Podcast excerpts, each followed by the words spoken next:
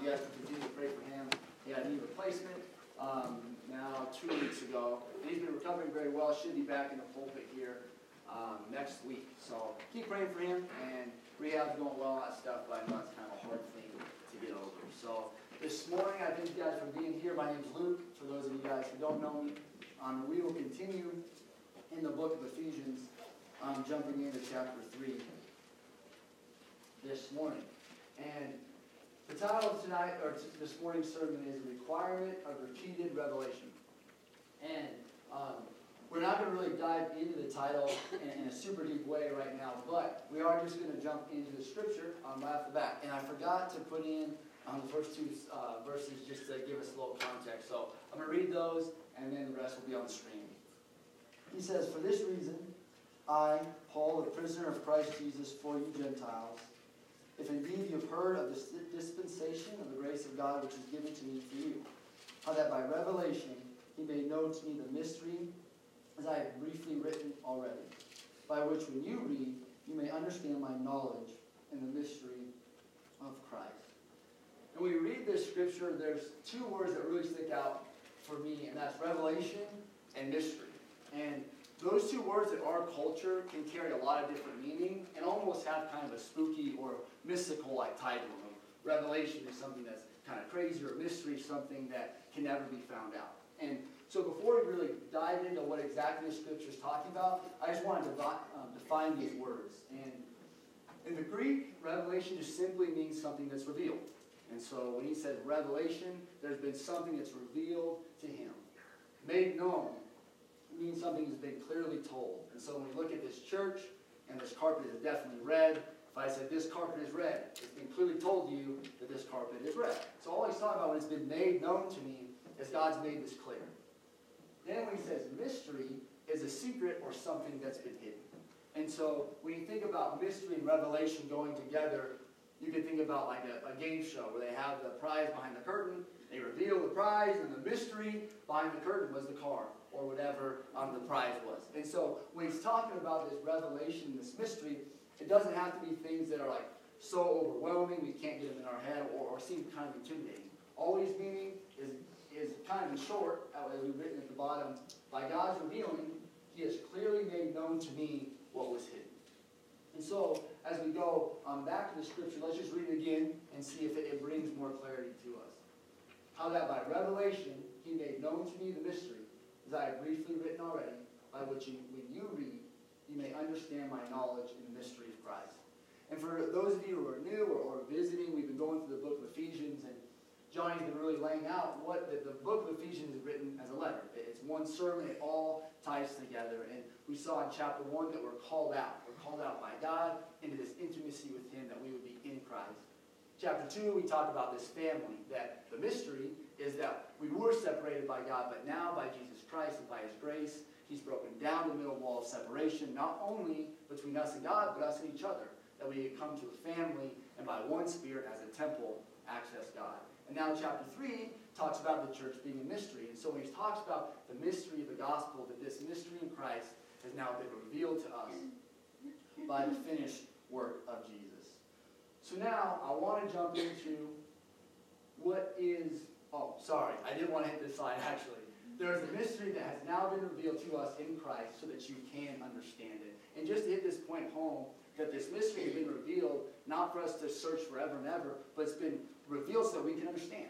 And that's a really cool thing. It's a mystery that God's hidden from the ages that's now been made understandable by what Christ has done, and something we can see and we can find. So now I want to go back to the um, sermon title of the requirement of repeated revelation. And I was thinking about this in marriage, and um, I'm getting ready to get married. I'm in April, so that's exciting.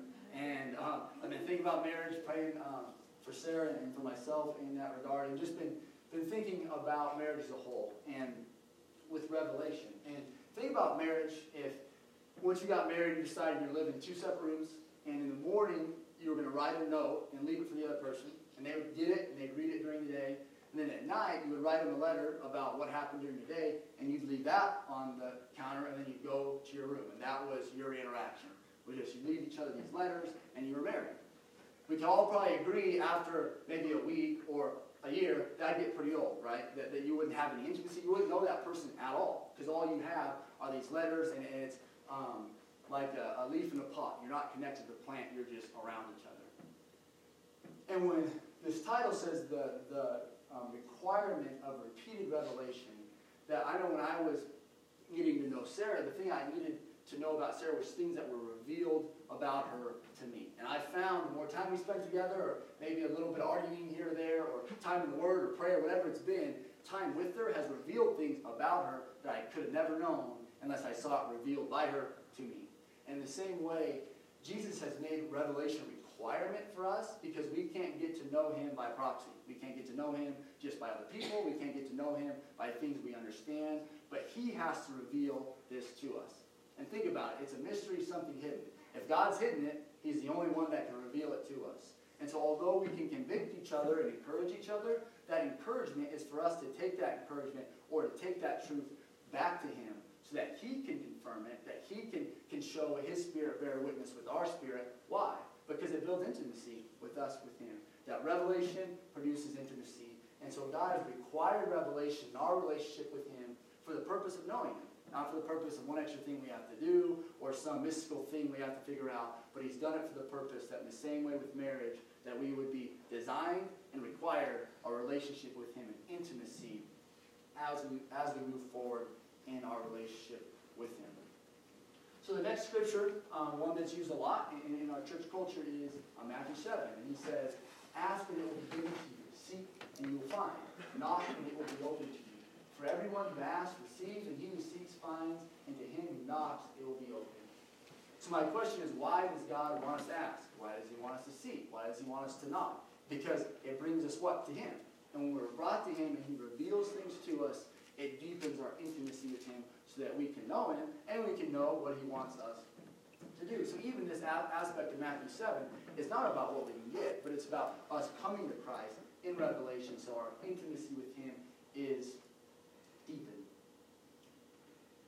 I was thinking about this aspect of revelation, and, last week we talked about how God has worked all things according to counsel of his will. So even the Old Testament, everything was some type of a prototype leading towards this revelation of Christ that would be revealed to us.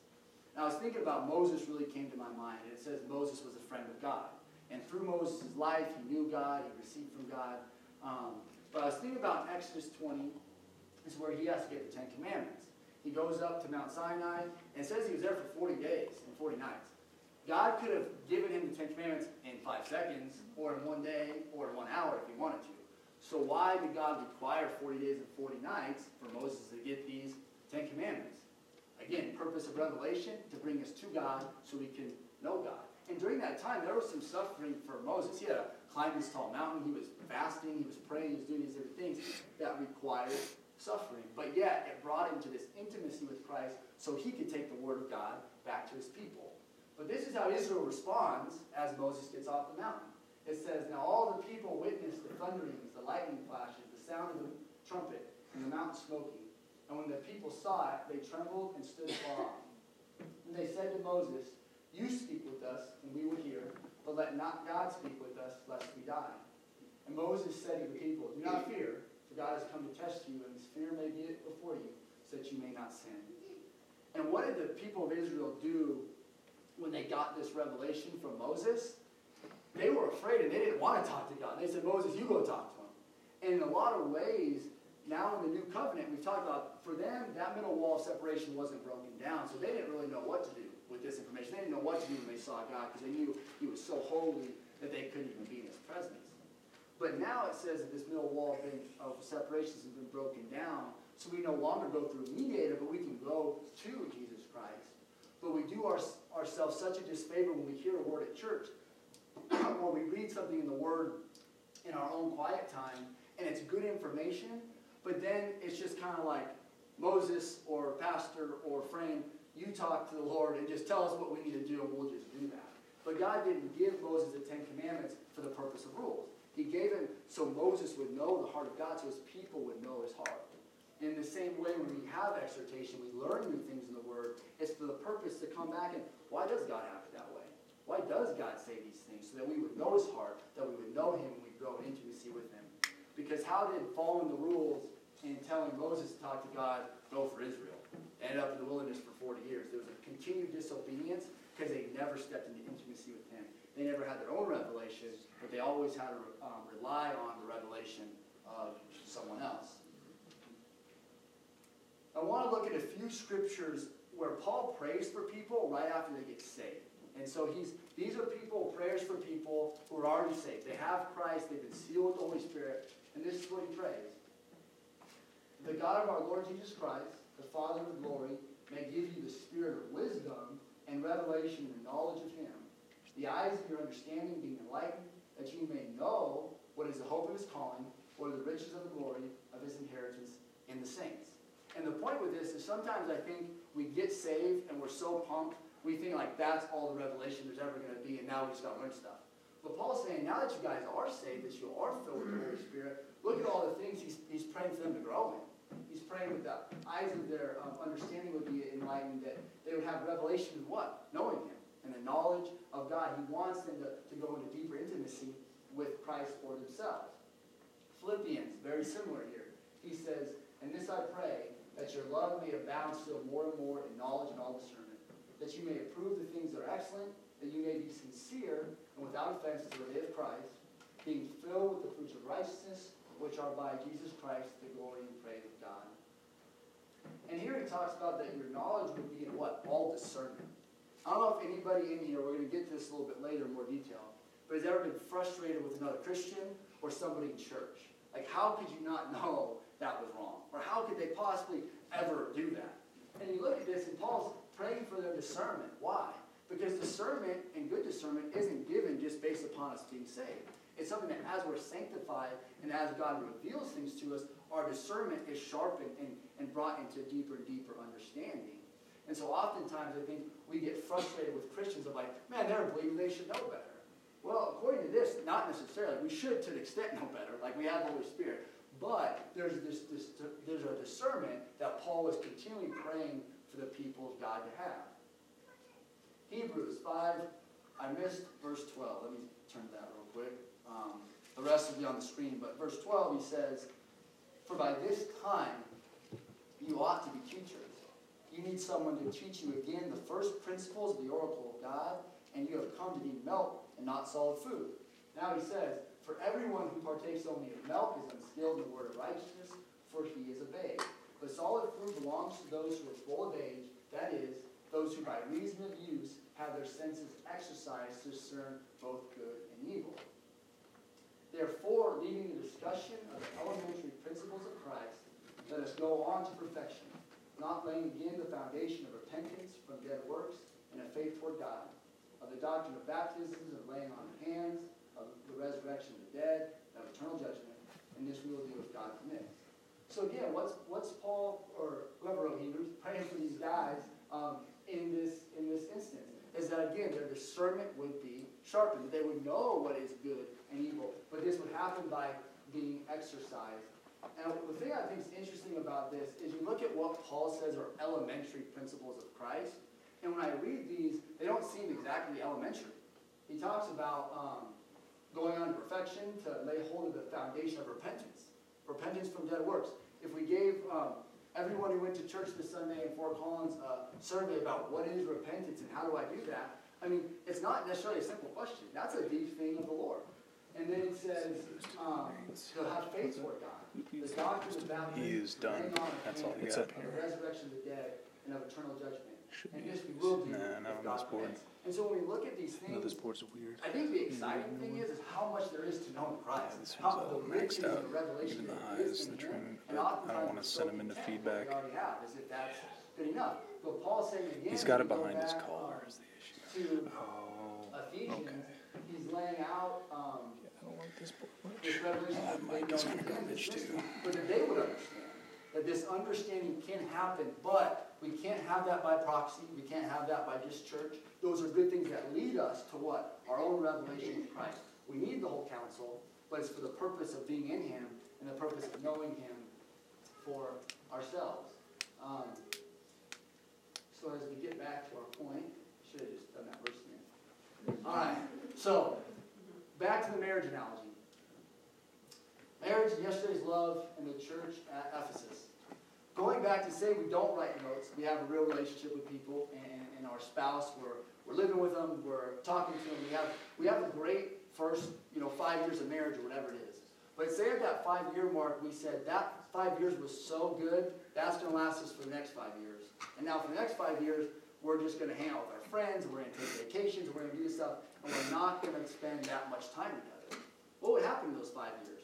The last five years wouldn't be wouldn't sustain you during that time. Really, it probably wouldn't last that long. I haven't been married yet, but I know from advice from people who've been married longer than I've been alive, has been that continual um, importance of your marriage, the continual investment in each other, the continual prayer for each other. And why is that true? Because when we build intimacy, it can be broken apart pretty close or pretty quick when we stop what? Knowing things about each other. When we stop what? Being invested in each other. In the same way, sometimes we wonder why we're, we're, our relationship with Christ is so dry because it was so good a month ago. Well, if we haven't spent time with Him very intentionally last month, it's no wonder we're getting pretty dry because this aspect of re, the, that revelation is required, and not only required, but repeatedly. That, that God has set it up that we would continually come back to Him. And what happened in the church of Ephesus in Revelation? It says, You've left your first love. And when you guys think about first love, what comes to mind right off the bat? Honestly, for me, I think of kind of that pup, puppy dog love or that like infatuation. But when I was thinking about that scripture, that can't be what he's talking about because that would again lack discernment. Like when you first meet somebody, you love them, but you don't know that much about them, and you don't really know how to work your relationship. So that wouldn't be a great thing to return to. But what is true of our first love is we are so excited and we're so intent of knowing that person. Um, I use this this first service as well, but just I know when I first met Sarah, my first thing wasn't I'm going to call all her friends and her mom and find out everything I can know about her, and that's how I'm to get to know her. The first step was like spending time together, you know, doing whatever we did. And so the first step in a first love is revelation, is having things revealed to us by that person. In the same way with Christ, when we stop that intentional um, pursuit of Him, when we stop that hunger, like David says in the Psalms, like a um, deer who pants for water, so my soul pants for you, O Lord. When that part of our, our heart starts to go away, our relationship with Christ will begin to suffer, and our, our revelation with Him is very much needed. Because in the church of Ephesus, what happens, he says, if you don't repent of this, um, I will remove your lampstand. That, that it was a very serious thing to leave the first love. So what is the purpose of this kind of revelation talk? We've talked about to be in him, to know him. But this verse, I think, really captured this very well. In Acts 17, Paul's in Athens. They're worshiping idols. They don't know the true God. And this is how he explains who Christ is to them. He says, And he has made from one blood every nation of men to dwell on the face of the earth, and has determined their pre-appointed times and the boundaries of their dwellings, so that they should seek the Lord, in the hope that they might grope for him and find him, though he is not far from each one of us. And one thing, we're going to read this again. I'm going to put my name in there, but I want you guys to kind of fit your name in there from the standpoint of Christ has done all this, this mystery of the gospel. He's broken down this middle wall of separation. Why? So that Luke would seek the Lord in the hope that Luke might grope for him and find him, though he's not far from each one of us. That Jesus has done this so that, that he's wanted you to pursue him from the beginning of time. And it's crazy about that is what do we have to offer God? But yet this whole time, he's been wanting us to pursue him. And not only pursue him, but grow. I don't use that word very much, but it's like an intense, like I need that, is what he's saying. And so he, Jesus is talking about, man, I've done this so that you would have this intense, this intensity to find me and to search me and to seek me. Why? So that we would come into relationship with him, so we would come in to intimacy with Christ.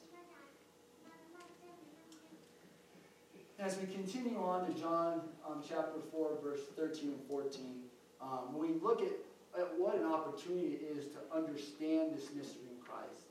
And the only way we can understand the mystery of Christ is by revelation from Him. He's the only one that can show us. There's been sometimes on my heart, I don't, I want to swing, it's going to go maybe a little Debbie Downer for a second, but hopefully swing back to encouragement um, at the end. Of just conversations I've had recently, um, especially even out of Fort Collins, not pinning on anybody here, but um, of the church. And when we look at this intimacy with Christ, what does intimacy with Christ do? It, it gets us so enraptured with Him that nothing else, we don't want anything else. Because what we see in Him is so good, it's so satisfying that He satisfies the deepest intents of our heart. The thing that's been convicting to me is when we look at the church as a whole, the question is, are we really, are, are we doing this?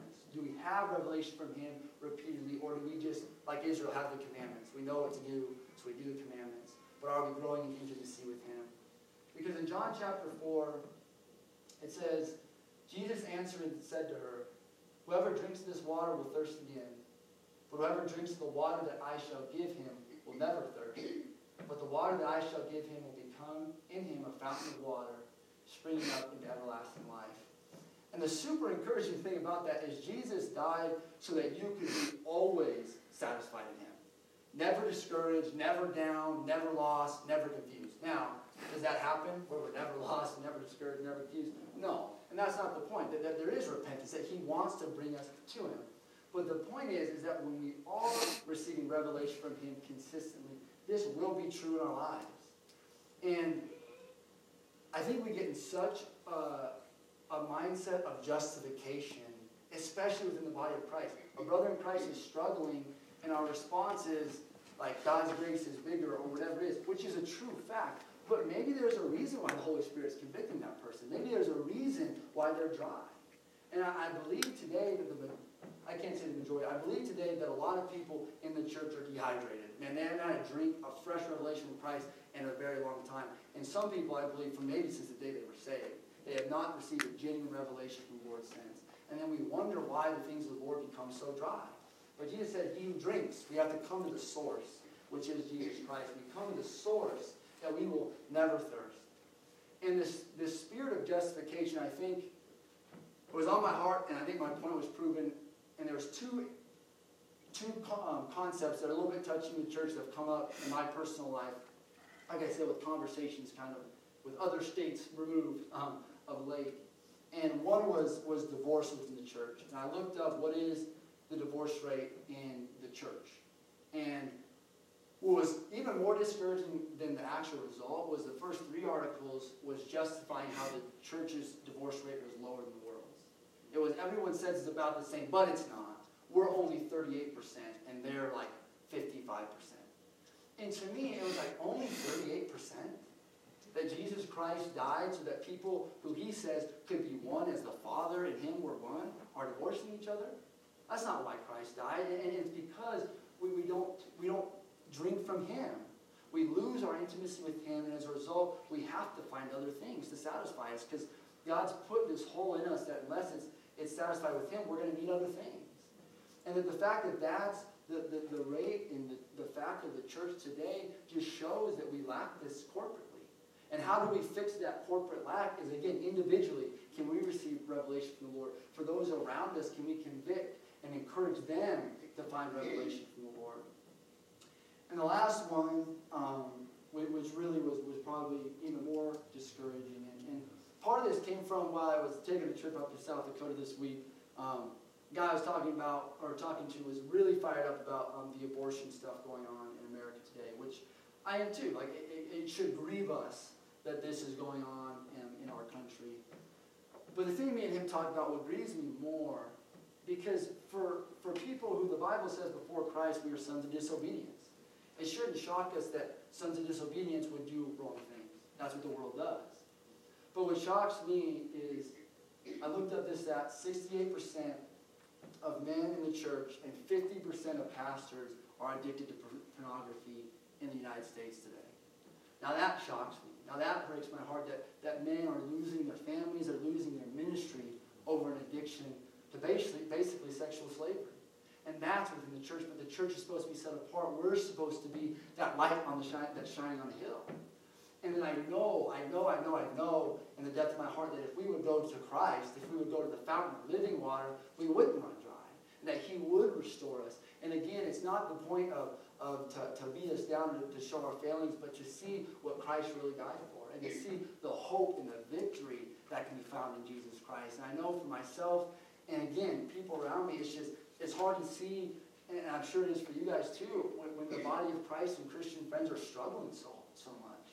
But we read this, and I just believe that sometimes we can get so much in affirmation. Um, Nat had a good word the other day. It said that um, we get the idea that encouragement is affirmation. But encouragement isn't affirmation. Encouragement is pointing to, to who we are in Christ. Encouragement is pointing us to what Christ did. That's encouraging. When I know I'm struggling people keep telling me I'm not, it's not really that encouraging because I know I'm struggling. What I really need to is be point, pointed back to the, to the fountain of living water, being pointed back to Christ. We're going to finish up with one more scripture, but um, we can start bringing the offering um, up, and uh, the worship team can start um, making their way um, to the front. But in Galatians chapter 1, 12 through 13, he says, For I neither received it from man, nor was I taught it, but it came through the revelation of Jesus Christ. For you have heard my former conduct in Judaism, how I persecuted the church of God beyond measure and tried to destroy it. And Paul had this unending fuel to preach the gospel because he had an encounter with Christ that just changed him forever. And he had continual filling of the Spirit, continual revelation from the Lord throughout his life to, to carry out what he had called him to do.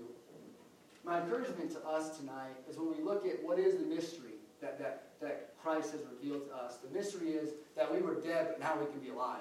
The mystery is that we could drink and always thirst, but now we can drink and never thirst. The mystery is this wall that's been broken down, or was up, has now been broken down so that we can access God by the Spirit. And the encouragement today is that that's not true in our lives. The, the answer isn't just to press on harder. And for me, honestly, this week had some pretty good time of repentance of, man, what a, like, to be blunt, what an evil thing for me to push push on in my strength when God has offered all this freely. And for me to say, no, I'm struggling, but I know if I read my Bible more, I'll get out. Instead of coming to Him and repenting and just going on the floor until He changes my heart. But instead, I'm going to go play a game or meet with somebody or do something else instead of just getting to the foot of Christ and asking Him to change what's, what's wrong. Not so I feel how bad I am or how wrong it is, but so that He could bring the restoration that He's died for. And so I just pray tonight, or this morning, as we, we um, bring the offering up and we go into worship, that if this, if this is just a convicting message uh, of just maybe a dryness that we've had in our walk with Christ, that um, there's never anything special about, I'm a little bit short, so I'm going to shoot. Um, there's nothing special about the altar. Uh, there really isn't. But I do believe there's something unique about obedience, physical obedience um, stepping into something. And that, that if the Lord has had this on your heart, I need that revelation from Christ. I haven't received true revelation from Him. I've learned new things, but I haven't received revelation from Christ in a long time, or, even a day, in relation to a day without it. Um, that you would take this time to just just come up to the altar and, and find repentance for that, and find restoration for that, find encouragement from that. Not from me, um, not from anybody else in here, but from God. That, that He would speak to your heart, that He would lift you up, um, and He would fill you up. So during this time of worship, feel free to come up. You can pray by yourself. Um, I know there'll be people willing um, to pray with you. Um, but again, I thank you guys for coming. I pray this time for us who, who just as we sang earlier, have um, been seeing in the shadow of His wing. This revelation has been true for us. Man, to worship for that, because that's an awesome thing. When we are abiding Christ, we don't always have to be failing. Like this could be an awesome season for people in here who can just stand up and worship and glorify God uh, for what He's been doing. So I just pray that you will be obedient um, for what the Lord um, lays on your heart during this time. I'll pray over the offering and we'll enter into worship. Um, Father God, Lord, I thank you so much um, for all that you've given us, Lord, that, that you didn't love us um, in words only. God, you didn't love us in doctrine. God, you loved us by shedding your own blood, Lord. Um, that you poured it out all for us, God. And I pray that this offering, God, will be stewarded well, God, as, um, the, the funds that have been given for your church, Lord, for your body. God, so I pray, Lord, that, that you would bless those um, who give, Father God, and those who want to give, God, that, that you say that we can test you in this, Lord. And I pray that our first fruits of our labor will go to you, God, for your glory and for your purpose, Jesus, and that we would never um, give out of obligation, Lord. Better not to give it all um, than to give out of obligation, Lord. So I just pray, God, that you bless this offering and that we would bless you. In Jesus' name we pray,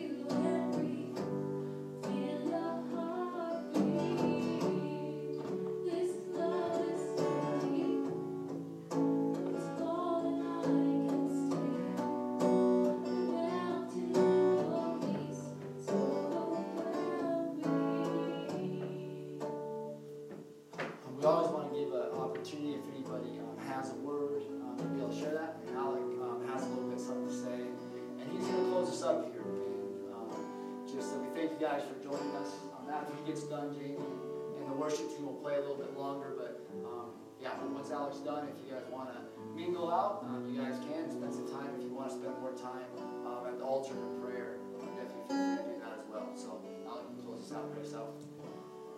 Um, I'm going to get into it, but I'm just going to kind of do it in a prayer mode because uh, I've just been praying upstairs and I just kind of am hearing the same thing over and over again. So, um, uh, Heavenly Father, Lord God, we are laid low just by the possibility of, of sitting in front of you, you, the creator of the universe, Father, the, the all powerful. The fact that you beckon us in, Father God, the, the gift that we have in your Son, the, the ability to, to just habitate that space with you, Lord. And, and what I'm hearing over and over right now is, is just He knows that we're seeking. He knows that every one of us is seeking something. Some of us, it's it's uh, the health of ourselves or, or a loved one. Some of us, it's an occupation that we can't stand going to every single day. We, he knows we're all seeking right now. But I just keep hearing that, that He's seeking too. That our Father is seeking our hearts, our whole hearts. He just wants us with Him. His, the relationship, that's, that's what He's after more than anything, that intimacy. And that whatever it is that you're seeking, what, what He's seeking has to take priority. There is a process to this, and there is a tilling of the soil in our heart that has to take place before He can plant those seeds of what we think that we need.